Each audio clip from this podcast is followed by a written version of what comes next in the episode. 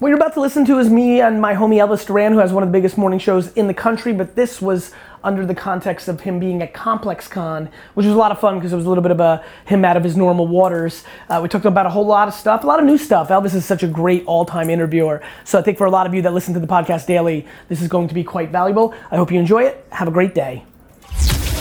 This is the GaryVee audio experience. Cause we're gonna be legends.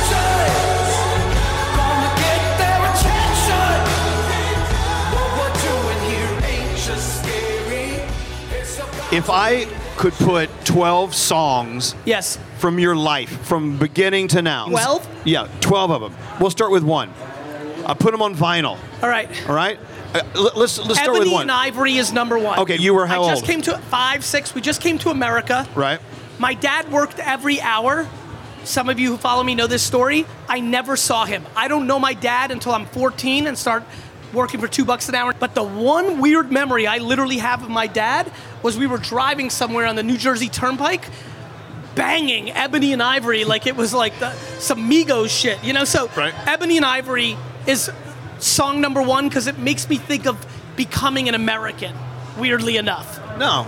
Okay. Song number two. We're Not Gonna Take It by Twisted Sister. All right. Talk about what does that mean to you when you hear it? MTV just came out, Right.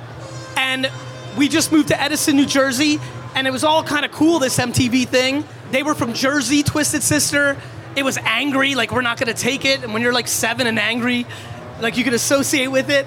So that's what I remember. But obviously that song means a little more because of that time in your life. When you first moved to Jersey, how did you how it, your life It was- went from what to what? It went from crappy to like now it's a little something. We're like in a little townhouse. I'm making some friends. These older friends were listening to it really, so I felt cool. Like, oh, this is some rock and roll stuff. It seems angry, you know. And so yes, it means something to me. you have another one? If I'm jumping ahead, Yeah.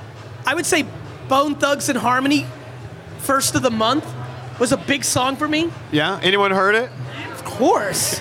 Wake up. That's when I used to take Amtrak from Mount Ida College on Friday to New Jersey to work at the store. I worked in my dad's liquor store 80% of the weekends that I went to college in Boston by taking Amtrak down to New Jersey. And like like like when I talk about grind, I really lived it.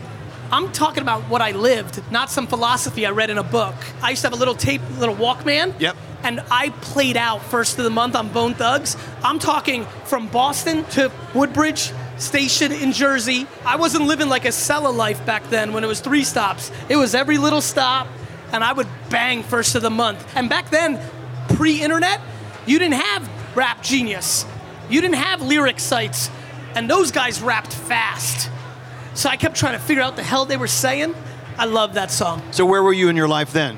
I was in early college, spending a lot of time with a lot of kids that grew up with even less than me. Right. Because I grew, I went to a, a, a school that had some real hardship in it. Very minority, very like kids on welfare. Got very ingrained into this scene through music and just like playing CeeLo and spades every minute of my life. Right. And it was when I really, really dug deep into hip hop. But Bone Thugs was funny because it wasn't what everybody else was messing with, but I just loved their sound. It was a time when I was finally glad I was done with high school. My first semester of freshman year of college, and I'm already getting excited to, to graduate and start helping my dad. Ambition. I was excited about school, it was fun. I wanted, like, you know, meet people. It was interesting, but like I was already in a business mentality. And that's where the music takes you. Isn't that great? You know how songs are. Sometimes you hear a song, you're thinking about who you hooked up with when you first heard it, or or like what happened in your life. I love that music does that. Thanks, guys, for listening. Please, please, please share the podcast and make sure you've subscribed because a bunch of you aren't subscribed. And more importantly, a bunch of you listen every day and haven't told your friends it's the best podcast in the world. I'm watching. Have a great day.